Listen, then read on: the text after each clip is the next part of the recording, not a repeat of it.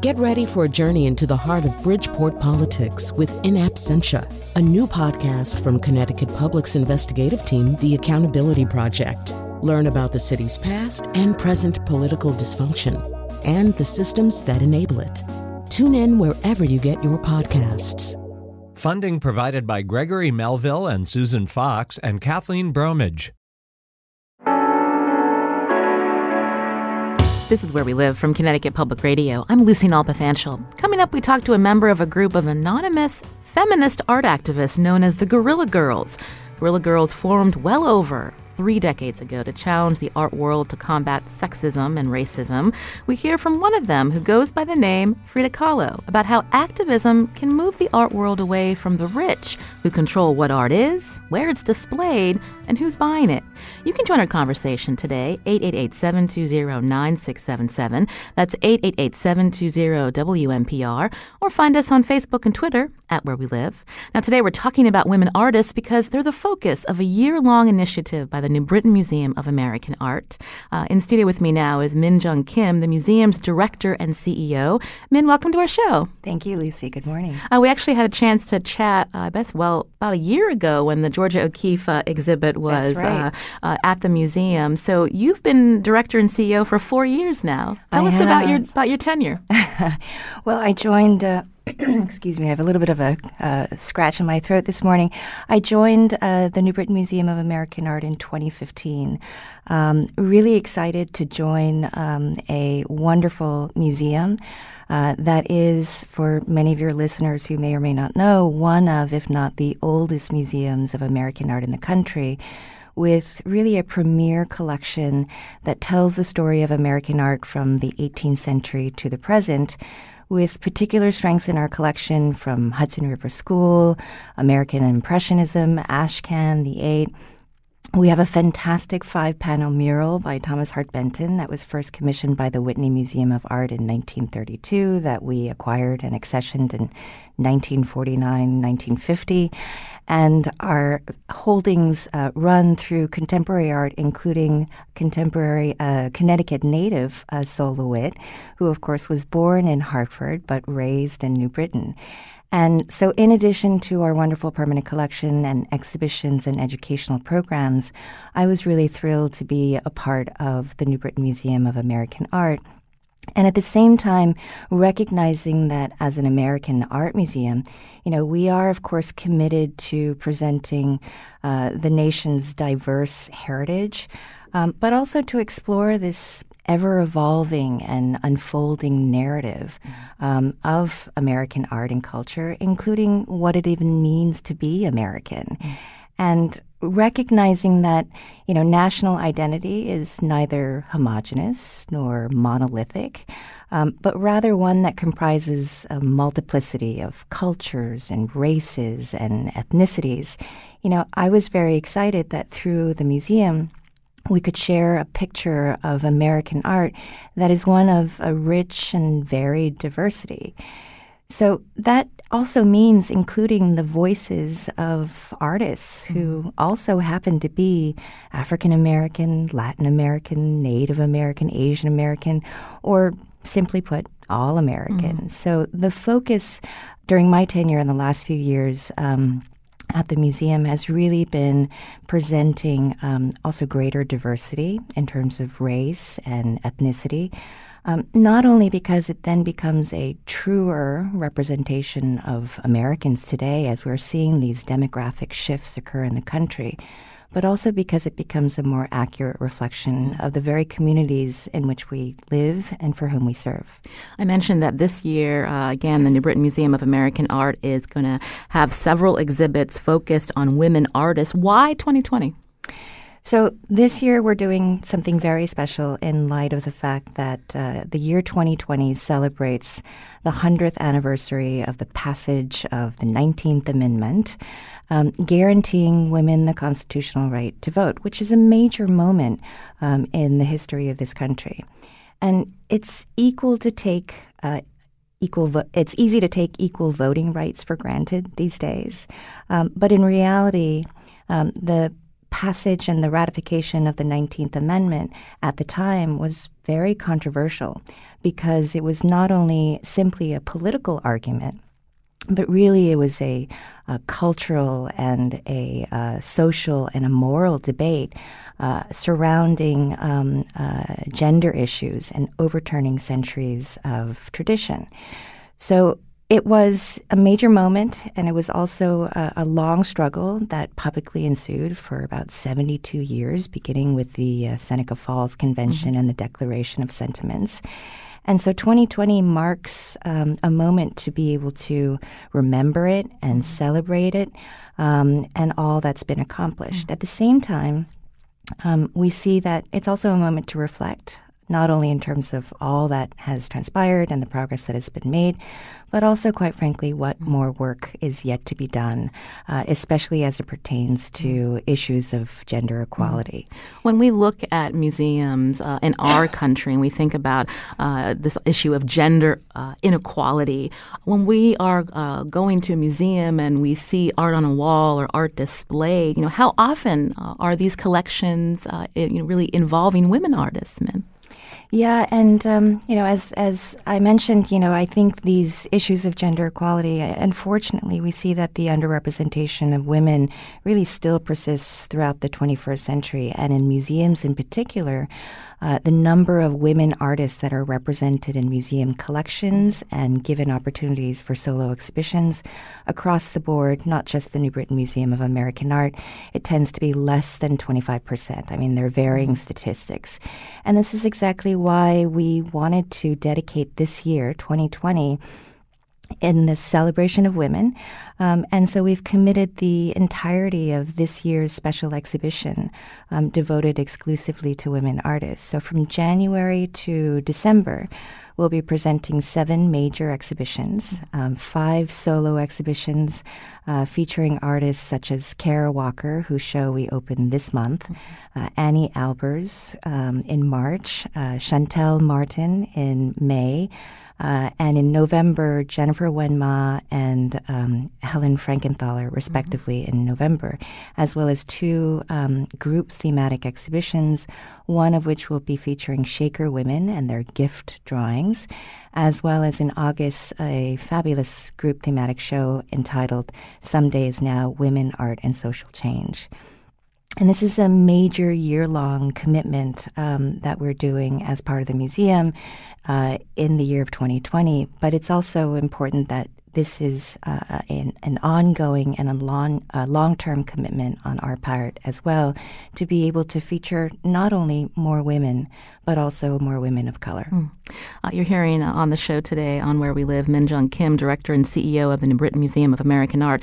As we hear about this uh, special focus the museum is taking in the year 2020, you can join our conversation 888-720-WNPR. That's 888-720-9677 or find us on Facebook and Twitter at Where We Live. Uh, earlier, uh, Min, you said during your tenure, um, you're really wanting to focus on what exactly when we talk about American art, what that means. When someone goes to a museum, are they necessarily thinking about, you know, the gender of the person making the art or that the art speaks to them? And then how do you maybe respond to people who might think, you know, you know, why is this important? Um, instead of just working to showcase uh, artists, whether they're men or women. Well, I think all of it's important, um, and that's exactly what we're trying to address at the at the museum. And the fact of the matter is, is that as an American art museum, you know, as I mentioned, we're really committed to um, portraying and reflecting the voices of all Americans. And that's regardless of gender, it's regardless of race, regardless of ethnicity, it's regardless of sexual orientation.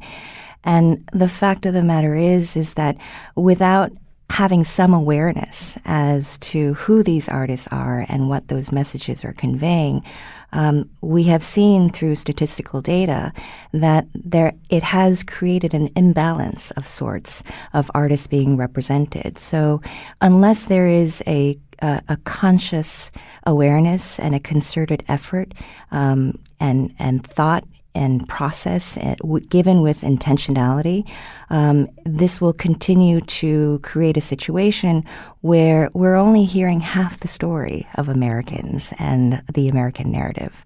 Uh, you mentioned earlier also the, some of uh, the women artists that you will be featuring this year. Some of those names uh, may be familiar uh, to people like Anni Albers or Helen Frankenthaler. Uh, but tell us a little bit more about Kara Walker, for instance, who is going to be opening the end of uh, this month, and why you chose this, these particular artists specifically. Sure. So Kara Walker. Um, is an amazing artist who really throughout her career um, has always addressed issues of gender and race and identity uh, in her work, and in particular, the representations, or rather the misrepresentations, of African American um, African Americans from both historical and contemporary times. And so the work that we're featuring as part of this exhibition is called Harper's Pictorial History of the Civil War, which is both the title of uh, the exhibition as well as the portfolio of, fi- of 15 prints based on the anthology that was published in 1866. And Kara Walker, um, she has enlarged um, a selection of illustrations from uh, this anthology, and then she's overlaid them with her own silkscreen cutout uh, solid silhouettes um, that really bring to the fore um, very traumatic racist experiences that had been left out of the official record. And so this is an important body of work by an important uh, artist, and we are particularly excited to be launching the year 2020 with Kara Walker uh, with this exhibition and work that also happens to represent a major acquisition that uh, we have done and we are now proud to have as part of our permanent collection. This is Where We Live. I'm Lucy Nalpathanchel. My guest today, Min Jung Kim, Director and CEO of the New Britain Museum of American Art. Uh, what do you think about the museum's special focus on women artists this year? You can join us 888-720-9677 or find us on Facebook and Twitter at Where We Live. Coming up, we're going to hear from one of the artists featured, a visual artist named Shantell Martin. And again, we hope to hear from you too.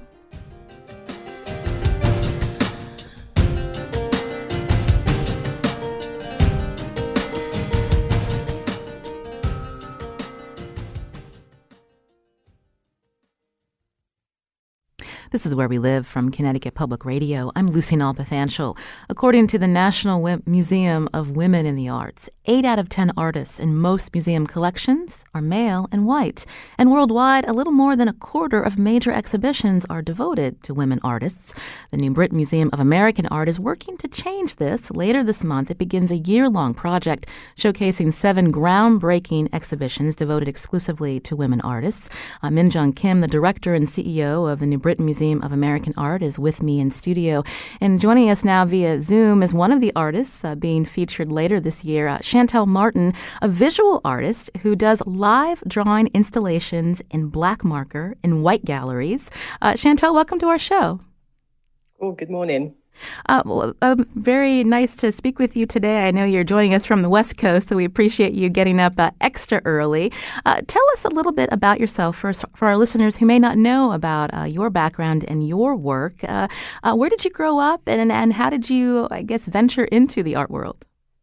I grew up in southeast London in a place called Thamesmead, and some people might be familiar with that if they've seen movies like Clockwork Orange or recent shows like Misfits. And it's you know it's one of these interesting places. It's uh, extremely white, very working class, um, and not a place where you expect to find museums or galleries or artists. And and so I wasn't exposed to any of those things until much later in life. So it's interesting now at this point in my life working with museums um, and that being something that I wasn't exposed to when I was younger. But you know, basically through a life of uh, doing things that people told me that I couldn't do, I got myself to art school, and from there ended up in Japan, where I started my career actually as a VJ, as a visual jockey, mm. doing live drawn digital analog visuals to DJs and dancers and musicians, and this taught me so much and informed kind of the basis of my style and career in the sense that it's kind of magical when you draw live you don't have time to be anyone else but yourself and it's almost a crash course or a, um, a fast forward way of extracting your inner self or your inner identity uh, because you get to repeat that and repeat that in that position where you don't have time to think or plan. You just have to draw because people are watching you. And mm. so fast forward, I you know I moved from Japan to New York, and and in New York there wasn't this. Um, you know, kind of digital VJing scene, and and you could say in many ways that I de-evolved and picked up pens, but worked in the same way. And I, I've been doing pretty much that since the, the last 10 years, but have managed to do it in a way where it's regardless of the medium or regardless of the discipline. I've, I've worked in many different industries, but have had this foundation of a line or a drawn line. Uh, it's interesting to hear uh, your trajectory, Shantell, but I wanted to un- unpack a little bit, and I wanted to go back to your upbringing in London. Uh, you are a woman of color. Uh, as you were growing up, and you talked about uh, the importance of, of being an individual, how was that brought out in you um, from your background? And then why Japan, of all places? Yeah. So it's actually, you know, it was brought out in me from the moment I would leave my door every day. So as I mentioned, you know, I grew up in a very kind of working white white area, working class white area. And I, you know, as a child was brown and, and with an afro. And so, you know, it's interesting at home when you're in your home and everyone sees you as their sibling or as their daughter or, or, as a member of their family. And then as soon as you walk out, people see you as black or they see you as brown or they see you as other. And, and what that taught me from a very young age is that people will put their emotional baggage or assumptions on you, especially when it comes to race. And in England, especially also when it becomes to race and class.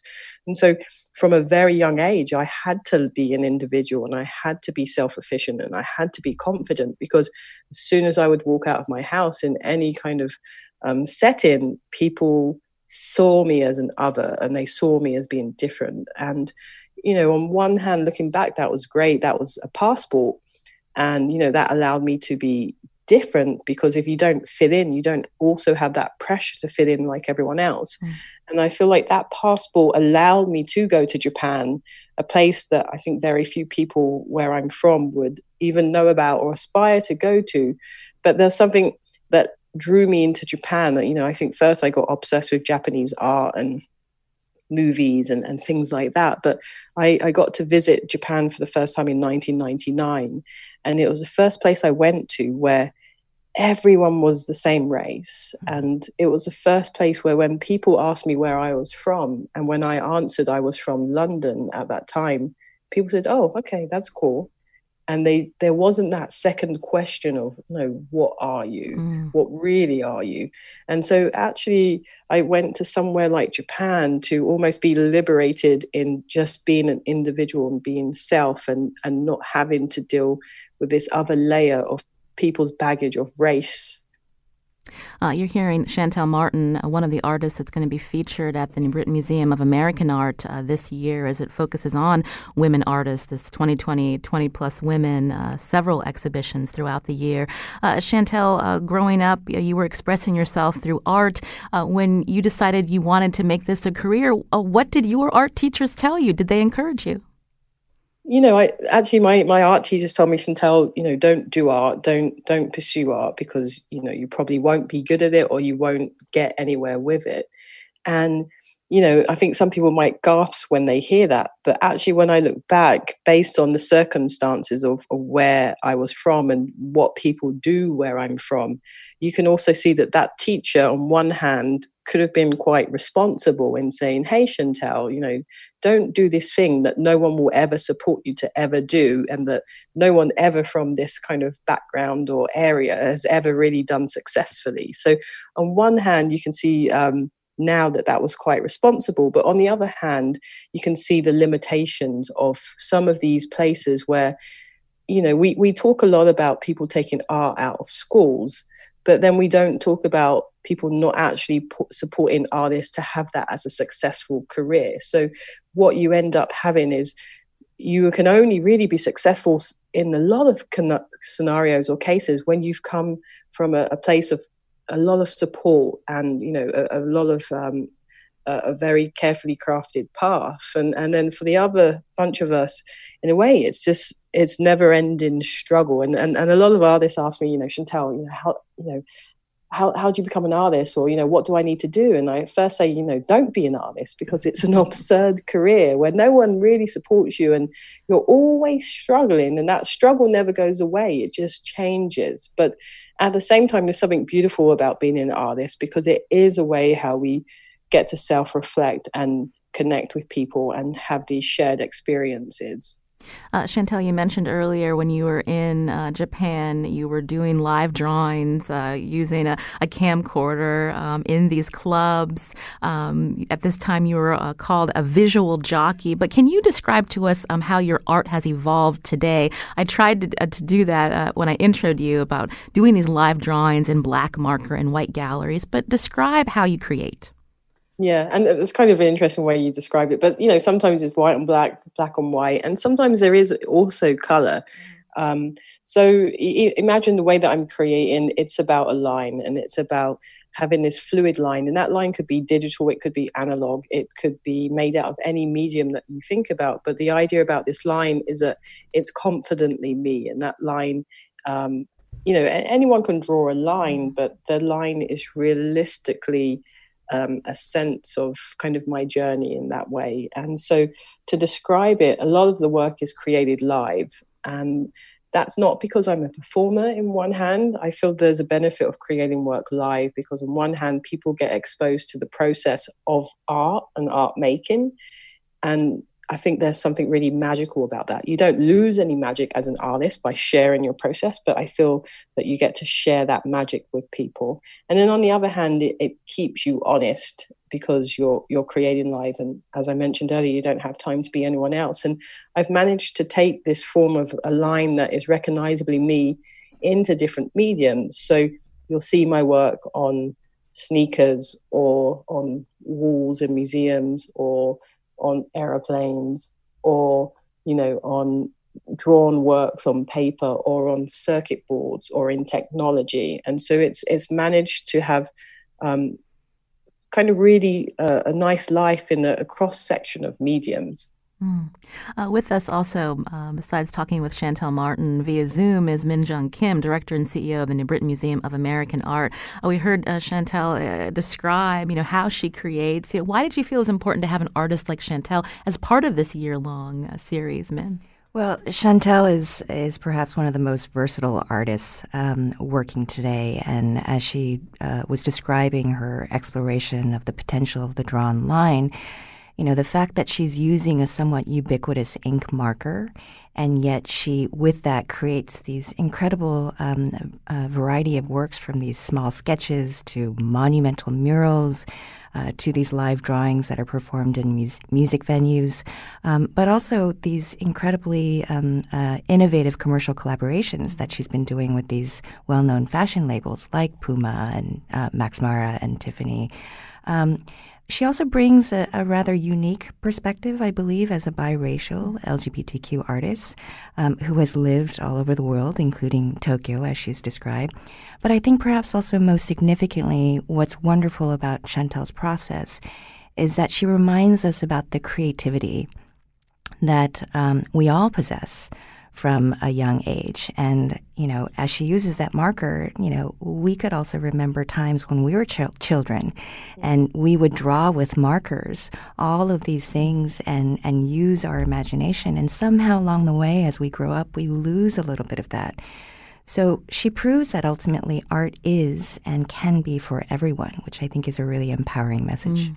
Ironically, we're doing a show tomorrow about uh, children's creativity and that moment that happens where our creativity is squashed. Uh, Shantell, I'm hoping that you can uh, build on, on what Min was telling us about how uh, you see people responding to your art. And when you tell them that they have the power to create, you know, what is their reaction? Yeah, you know, I, I appreciate those comments. And it's, it's interesting. The question I love to ask, especially a lot of adults, is can you draw? And actually, most adults that are not in a creative industry, and actually quite a few adults in a creative industry, will tell me that they can't draw. And, you know, I like to point out that it's something that we used to do as children. So, of mm. course, you can draw as an adult because you did as a two or a three or a five or a six year old. And so it's, you know, it's something that we learn that we can't do and it's a limitation that we learn. And and i feel like that is the basis of you know us in a way losing some of this creativity as adults. And and there's such a benefit in all of us having this gift or this technique of drawing or mark making that is from our head to our hand. And you know we should all do that because there is a benefit from that. And that's why we do it as children. And it shouldn't be everyone's career but it also shouldn't only be reserved for artists. And and so i i really you know um, applaud and support people in drawing and mark making mm. just for themselves. And you know with regards to museums I, you know there is this sense of accessibility. Sometimes museums can still even for me as as an adult and as an artist feel incredibly intimidating sometimes to walk into you know you walk into and someone asks you if you're a member and you're like wait should i be a member? I don't know how this works. And and and I, I think you know we we really have to work on bringing everyone to the museum because there is such a benefit in people being in that space and enjoying the works. And and as you know you were talking earlier you know seeing the voice of the culture and of the history as it is now and so you know the more that we can show especially young people and young children that you know actually you can get in for free to the museum and you are already naturally a, a member and you know also supporting other people to come in that don't feel like the space is for them. You know there is such a, a, huge benefit there because those are also the voice of the people today as as we are. Mm. uh, min as a director of the new britain museum of american art you know how uh, is your museum encouraging people in your community of new britain and other places to feel like they are welcome Right. Um, well, so as Shantell mentioned, um, you know, free admission, we do offer that much thanks to a grant made available by the American Savings Foundation, where every Saturday morning uh, museum admission is free uh, because we want to also make sure that we um, eliminate any kind of financial barriers uh, for anyone coming into the museum. But I think ultimately it's really about the kinds of uh, programs, exhibitions, and content that we show um, at the museum. And as part of an American Art Museum, uh, indeed to show uh, artists of all genders, of all colors, um, really touching upon topical and timely themes that are relevant to people today. And at the end of the day, indeed, if we want to be able to engage a wide and diverse audience, I think we only do so by showing reflections of themselves uh, or topics that are relevant to them literally hanging on the walls of our gallery, not just addressed as some symbolic program, but something that is really integrated uh, throughout the museum and as part of our mission and our vision as well. Uh, Shantell, I mentioned at the earlier part of the show that eight out of ten artists uh, in most museum collections are male and white. Uh, you know, how do you respond uh, to that statistic uh, as someone who uh, is an artist and is creating around the world? this is a, a, focus of the New Britain Museum of American Art for, for one year, but what else needs to happen to expand this idea of gender equality across the art world? You know, just as Mim was saying, you know, if, if you don't see people like yourself in these situations and you can't imagine yourself in them. And, you know, it's, yeah, there's, there's obviously a lot of men in the collections and, and white men. And then there's a lot of women and, you know, white women and then probably the same women as well. And so, you know, I, I feel like it is important to see people like myself who are, you know, from these different communities that face all of these barriers and hurdles that do not see ourselves reflected back in these spaces and therefore we feel like that we do not belong. And you know as min was saying earlier it took a hundred years um, for for you know the, the, the, vote for, for women and, and, and especially black women. And you know that's almost as much as a kind of a, a, dedication now that we should be giving to this. You know, it's like, you know, we can give a year, but then let's give a hundred year commitment because it took us a hundred years to get here as it is. So let's give another hundred years to hopefully it doesn't take that long. But, you know, um, it's nice to hear that these commitments are long and that they are lasting. And it's also important not to just show people like myself, but also to put us in the collections because otherwise, in 10 years or 20 years' time, you know, it's great that people like myself had solo shows. But if museums as a whole are not actually also adding us to the voice and the legacy of the collection, then when people look back, they don't see us reflected then either. Mm. Uh, Min, can you talk about that um, as a director of a museum about the importance of acquiring the work, uh, not just having these uh, uh, these exhibitions and then it moves on somewhere else? Absolutely, and as much as our emphasis this year is really about uh, dedicated and dedicated to um, featuring women artists throughout our special exhibition. Similarly, we have a particular focus on uh, continuing to um, acquire and accession uh, works by women artists into our permanent collection as well. Uh, as I mentioned, the first of the series that is launching our 2020 year initiative, uh, the work by Kara Walker, is both an exhibition as well as a major acquisition that has recently entered the New Britain Museum collection.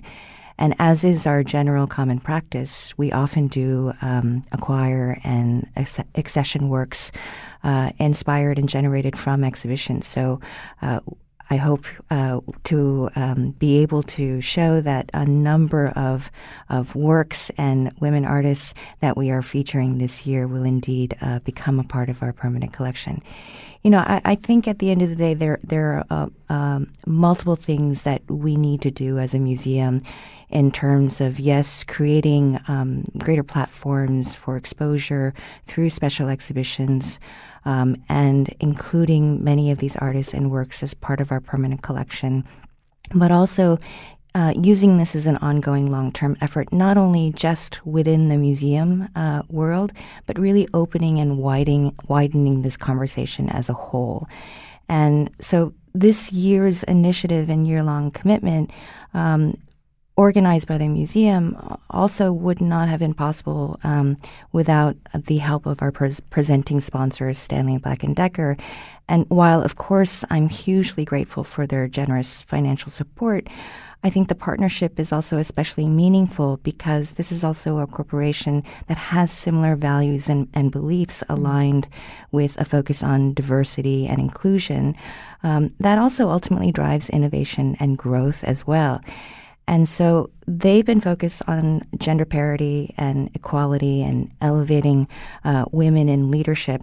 And so, in addition to exhibitions and collections, um, as part of this 2020 initiative, I'm delighted to also be partnering um, with Stanley Black and Decker to also create a whole series of programs that touch upon issues of women mentorship, networking, developing opportunities, and quite frankly, creating a platform uh, for conversation for a lot of these issues. So there is the, the concerted effort on the museum's part, and no doubt these gender disparities really are deep rooted at the institutional level. And so, as a museum, we acknowledge that we play a significant role and part in that. And there are some potentially temporary solutions as we are uh, launching this year long initiative of special exhibitions, but the longer term lasting effects uh, are really uh, influenced by uh, how we continue to develop our, our collection, how we continue to uh, create these issues uh, and bring greater awareness through programs and conversations not simply only within the museum, mm-hmm. but beyond um, in a much wider and expanded circle. Uh, you know, as a leader of a, a, cultural institution, you know, we hear so often that support um, has been dis- diminishing for arts across the board. And when we think about uh, the traditional group of people who are supporting institutions like yours, uh, they may, you know, maybe there's some tension in terms of, well, what is this what we want to be doing? Is this maybe they have an idea of what traditional art art is and, and how do you push back on that kind of tension because you feel it's important to expose uh, the community uh, to different perspectives like like Shantell's right well I think all art, traditional art, was at one point in time contemporary for its time. And all art was addressing issues that were pertinent for its time as well. And as we're talking about issues of gender, as we're talking about issues of equality, this is one of the most topical and timely issues of our time, as it was, quite frankly, throughout history as well. I mean, one of the exhibition, one of the other exhibitions that we'll be showing as part of this 2020 year-long initiative uh, is a women, uh, uh, an exhibition called Anything But Simple: Shaker Gift Drawing and the Women Who Made Them. And this is an exhibition that features rare shaker gift or spirit drawings, if you will, that were all created by women uh, between the years of 1843 and 1857.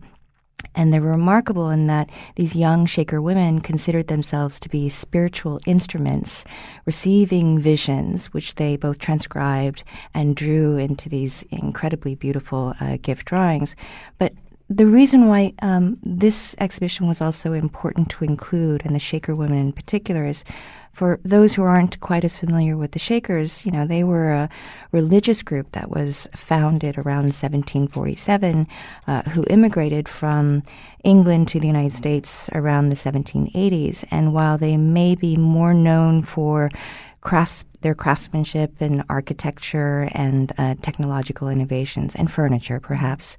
Um, they were also a very progressive community, um, and they were practicing communal living and pacifism, and perhaps most appropriate to this conversation, gender equality. So, as much as we talk about gender equality, perhaps as more of a 20th or 21st century phenomenon, as a contemporary issue, clearly this is something that existed throughout the centuries and was something that was important, uh, which is why I think the Shaker exhibition is one of many other exhibitions that we will continue to explore this issue. Well, I want to thank uh, Shantell Martin for joining us again. Uh, she'll be part of a solo exhibition later this uh, year at the New Britain Museum of American Art. You'll be coming uh, to Connecticut for that, uh, Shantell. We appreciate uh, you giving us some of your time today to talk about your work. Thanks so much. Cool, thank you. And I, I just want to say, yeah, you know, take the time, everyone, go to a museum, you know do that instead because there is a benefit for seeing art for you. So you know everyone please go out and support your local museums and go and see some great art this is Where We Live. I'm Lucy Nalpathanchil. Also with me in studio, Min Jung Kim, Director and CEO of the New Britain Museum of American Art. Uh, coming up after the break, we're going to talk to a member of the Guerrilla Girls, an anonymous group of art activists pushing for gender and racial equality in the art world. And we want to hear from you too. 888 720 9677 or find us on Facebook and Twitter at Where We Live.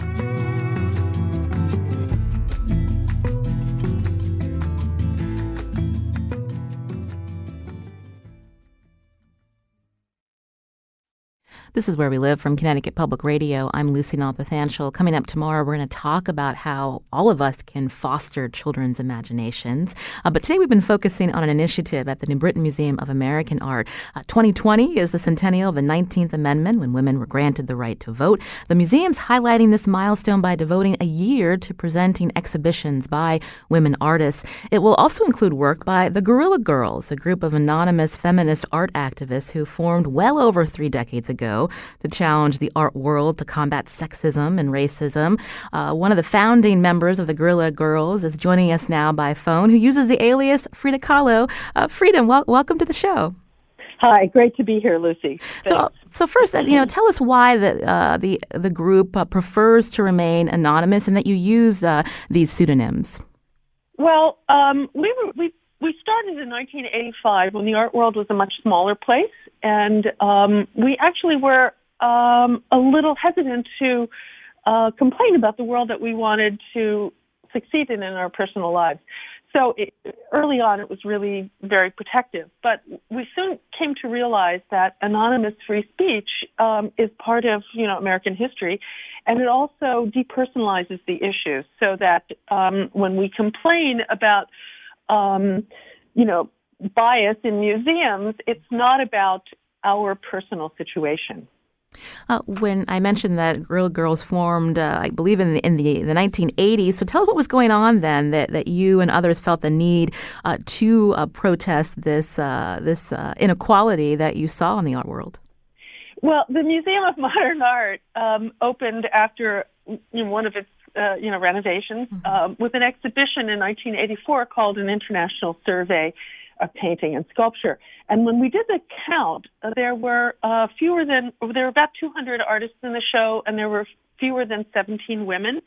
And even fewer artists of color. And the fact that it was called an international survey of painting and sculpture sort of struck us as being a, a, a little weird uh, that it was predominantly white men. How international is that? Mm. Um, so we went to a, a, a protest that really didn't do very much. It was a standard protest with a picket line and placards, and all we did at the end of the day was make a lot of people going into the museum, you know, angry. Uh, they really never thought about, um, you know, the museum uh, as being a place where there could possibly be bias. They really thought that the art world was a meritocracy. So, a number of us took the vow that day that we were going to figure out a way to get that point across. And uh, we came up with our first posters. They were always sort of uh, a little bit shocking. Uh, they kind of used the language of advertising to get people's attention, and they always um, involved information that was irrefutable. So um, when we said, uh, do women have to be naked to get into the Metropolitan Museum? We had to back that up with the information that, um, you know, fewer than 5% of the artists in the museum were women, but 95% of the nudes were mm-hmm. female. And our listeners can see uh, the image that you're talking about, one of them, on our website, wnpr.org slash where we live. Uh, so, Frida, we're now at 2020. Uh, when you look uh, back at the last several decades, you know, what are some of the systemic factors that still perpetuate this lack of representation in museums and in collections today? Well, certainly in what we call the knowledge industry, in um, colleges and universities, um, everyone realizes that there has has been bias, and no one would would possibly think that the history of art could be written without the work of women and artists of color because we are in the culture. However, if you examine the art market, the place where art gets exchanged, um, you realize that women and artists of color um, are, you know, fi- financially disadvantaged. They are not given the resources of production the way white men are. Um, our last count, uh, when we looked at the highest price paid for um, an artwork by a living male artist compared to a living female artist, the woman's price was 17% of the male's price. Now, um, you know, when you're in the economics of it and you're really a professional, you know, that is a disadvantage to not, you know, to not have those resources to work with because it's far worse than the position of women and people of color in the general marketplace. Mm. I wanted to bring in uh, Min, Jung Kim back into the conversation, director and CEO of the New Britain Museum of American Art. You know, uh, Min, we were talking again about this focus that your museum is taking this year, uh, these several exhibitions exclusively for women artists. I can't help but think that museums do play a role in the fact that you are exhibiting these works that you can help play uh, a part in increasing the value of, of, of these works uh, for these women artists uh, when we're talking about art dealers looking at, you know, who's uh, who's they should be paying attention to. Right. Well, there are obviously many facets to the art world, um, and there's no doubt that museums can play a role and have an impact on the visibility and the success of an artist's career.